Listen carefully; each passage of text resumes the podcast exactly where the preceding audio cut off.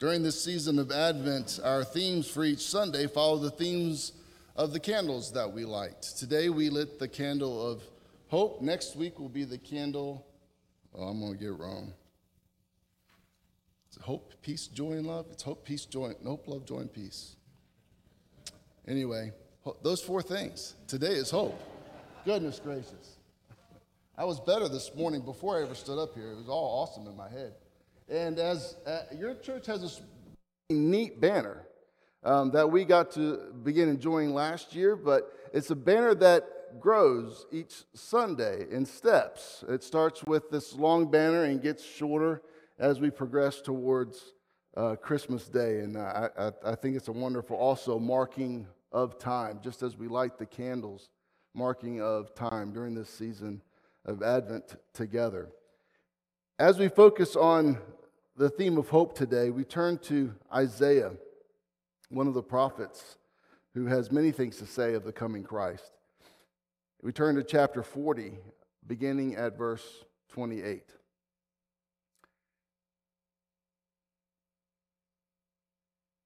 Have you not known? Have you not heard?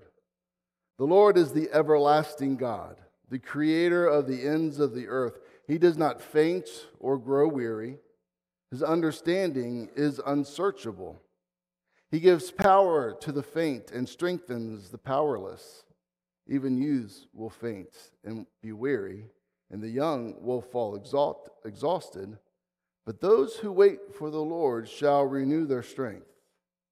They shall mount up with wings like eagles. They shall run and not be weary. They shall walk and not be faint. The word of God for us, the people of God. Thanks be to God. Amen. Advent. It is this awkward season in the church. And I don't think it's awkward in and of itself. I think it's awkward because everywhere else we've been doing Christmas since, I don't know, Labor Day? When did stuff start showing up in the stores? So we start seeing all of these decorations, whether it's the Santa side of Christmas or the Jesus side of Christmas. We've been looking at nativity sets and frosties sitting on the shelves waiting for us to put up. Some people were even decorating their yards before Thanksgiving. It's okay. I'm saying that for myself. It's okay. So we're getting ready for an, as, an aspect, in a way, in the aspect of Christmas for a long time. But we're getting ready for the what? The babe in the manger. As much as the presents under the tree, I suppose. But part of Advent is the why. It's not why we put the Christmas tree in this place in the house, that has its own thing but the why of it all. Why Jesus? Why Christmas? And we look out into a world and we see that it's broken. And Jesus is God's response to the brokenness of the world. And sometimes we need to remember that. We want to skip straight to Jesus in the manger at the end of the year. And in the spring, we want to skip straight to the empty tomb without considering the cross in between. Sometimes it's tough to look at the harder aspects, the reasons behind our faith, and the reasons behind the celebrations, the holy days of our faith. So, Advent is a season of getting ready for the why of Christmas, of preparing not just our homes and our spaces, getting our playlist just right, preparing our hearts and our minds by considering the why of Jesus all over again. Last week, Pastor Minu reminding us that we in the church celebrate on a different calendar cycle. Today is New Year's in some regards, in the church calendar cycle. But more than just the seasons themselves, they flow so perfectly from one into the other and back again. Advent with the return of Jesus to the world in final victory or into our hearts and lives again. Advent began as, a, as an anticipation of the second coming. But over the centuries, or if not the millennia, it's developed into this. It's not just the birth of Christ, it's not just the second coming of Christ, but it's also his coming into our lives each and every day. But Advent as the birth of Christ and the second coming of Christ. Christmas as the birth of Jesus into the world. Epiphany, the season that follows, the, the manifestation of Jesus to the world. The world gets to see Jesus the introduction takes place. A Lent, as Lent is the journey to the cross for the world, leading to Easter, the resurrection of Jesus in the world, followed by the ascension, the enthronement of Jesus over the world at God's right hand, leading to Pentecost, Jesus sending the Holy Spirit into the world to lead God's people, to be the church for the world, which leads to the season of Kingdom Tide, or otherwise known as Ordinary Time I don't nothing ordinary about Jesus. I like Kingdom Tide is where I, I, I uh, tend to go. Proclaiming the good news of Jesus to the world, which brings us right back around again to the season of Advent. That's how that calendar fits in place. There is a very intentional purpose behind it. It's more than just getting through different cycles of Scripture over a three year period, which is what that also does. But it's telling God's redemptive story over and over and over again. Not in this cycle, but in this spiral through time and through space. Moving, always moving forward, but also touching on these same thoughts, these same ideas, these same teachings of ultimately why Jesus? Why Jesus? The word Advent itself is um, defined in the dictionary as the arrival of a notable person or event. That's what that word outside of church world would be used for. The advent of some notable person, the coming of some notable person or event. And in the church, it's both of those things. Jesus is the person, but he's also the event himself. Not only does he bring salvation, he is salvation. Not only does he bring peace, but he is peace. Not only does he bring joy, but he is joy. Not only does he bring love, but he is love. Not only does he bring hope, but he is hope. He is the person and the event. And today's scripture reminds us of the type of hope that Jesus brings. I love how Isaiah starts it. Have you not known? Haven't you heard? The Lord is an everlasting God, creator of the ends of the earth. He doesn't get tired. His understanding is far beyond ours. He gives us strength when we are weak. Even youths, they eventually tire out. Some people, toddlers, may not think so, but they do eventually. We do know that. The young fall exalted, but those, exhausted, but those who wait for the Lord shall renew their strength. Mount up with wings like eagles. Run and not be weary. Walk and not faint. And the hope is even greater than can be captured in just a few verses of Scripture. It's revealed and rolled out in the life of Christ as we see him live it, teach it, and share it with others. One of the ways in the church that we get ready for Advent, the tools that we use to help us explore the season, is indeed the Advent wreath. The Advent wreath began in 1839 in a shelter for orphans and neglected children as a way to help them count down, like, much like we do in our homes. Um, our girls aren't going to be home for a long time, but we still do these. We like them. Each night of Advent, uh, the pastor Johann Heinrich Wichern. I have no idea if I said that right or not. But he'd get the kids to come around him to light a candle. And they did this, as I said, every day. And he'd tell them a story and they pray. And each night they would get excited, adding another candle, pushing away the darkness. Over the years, that tradition of nightly candles became the church's tradition of weekly candles. Still, a reminder of the light of Christ pushing away the darkness of the world.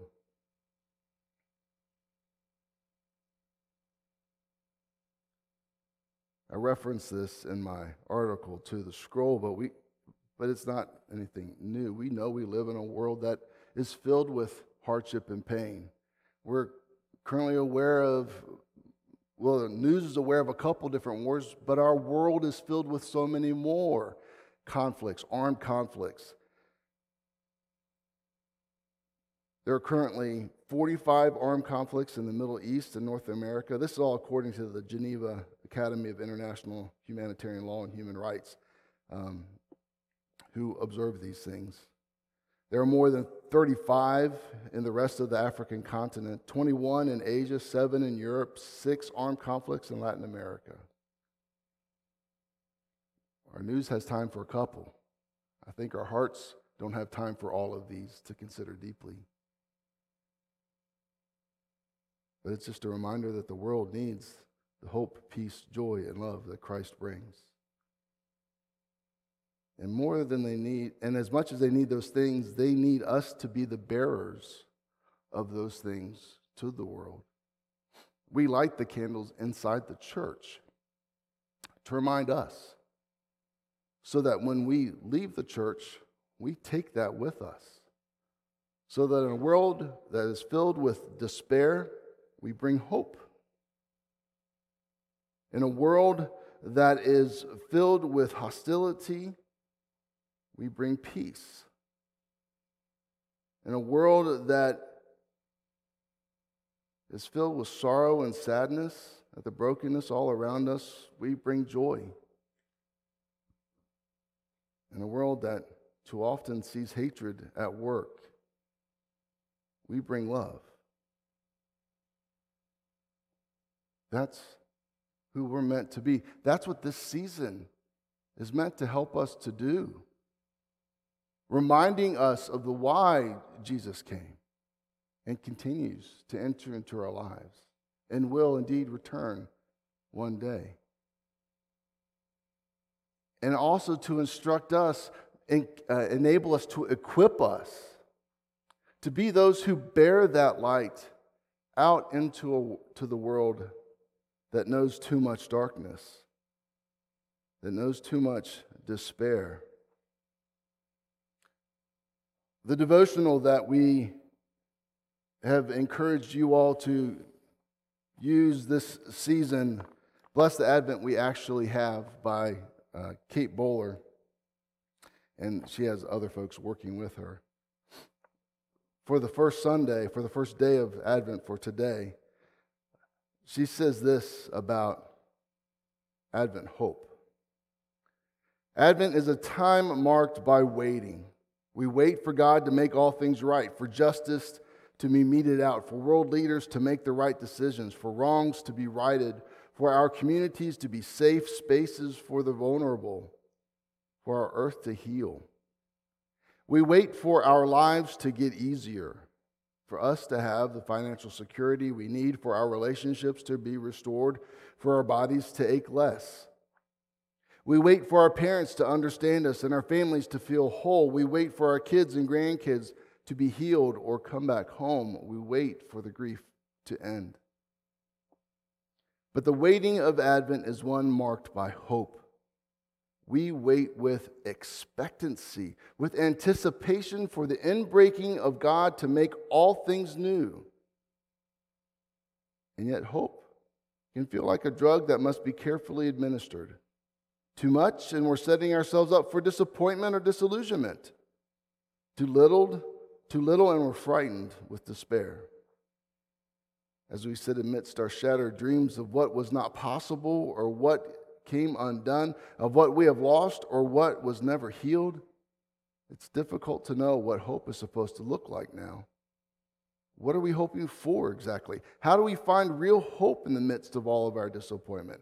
How do we stay awake to the kind of possibility Advent asks of us.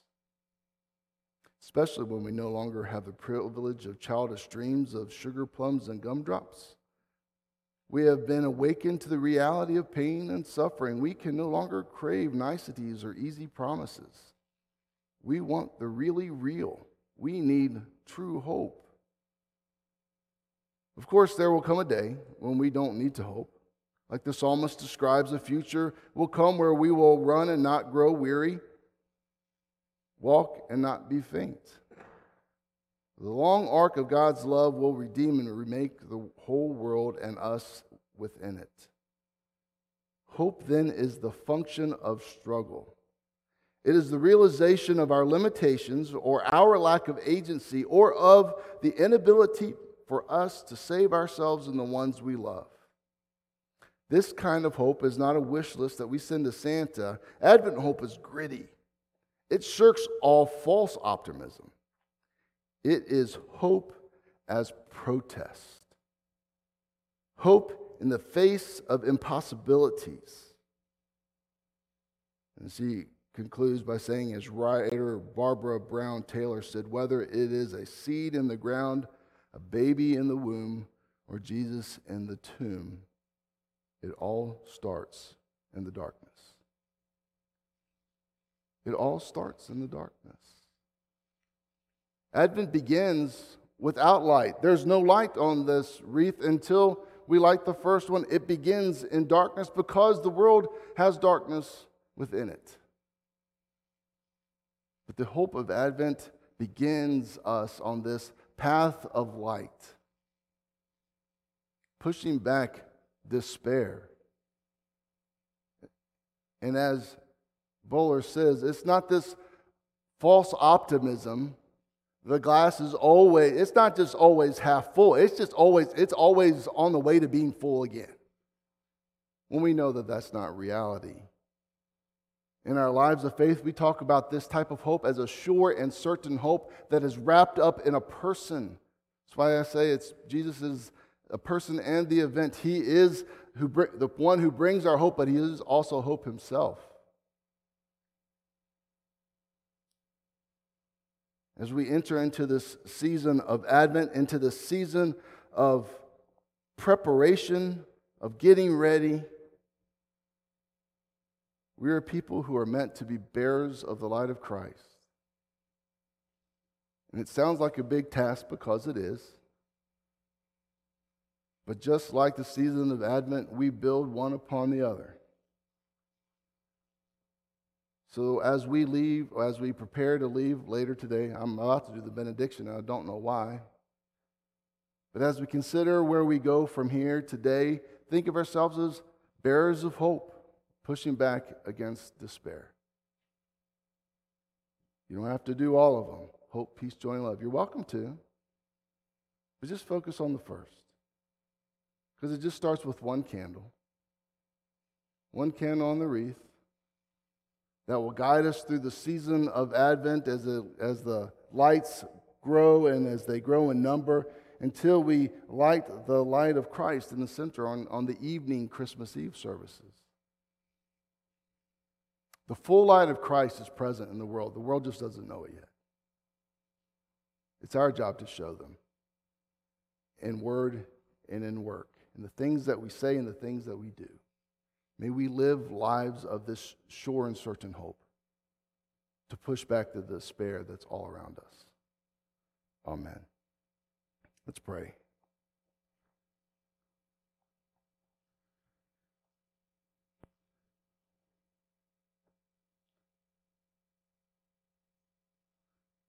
Lord, we indeed live in a world filled with darkness. Help us to be your agents of hope, carrying the light of Christ with us.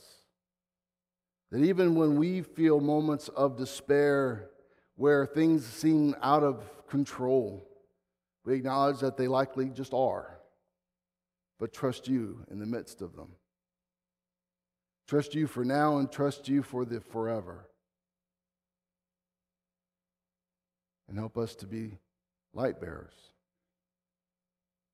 bearers of hope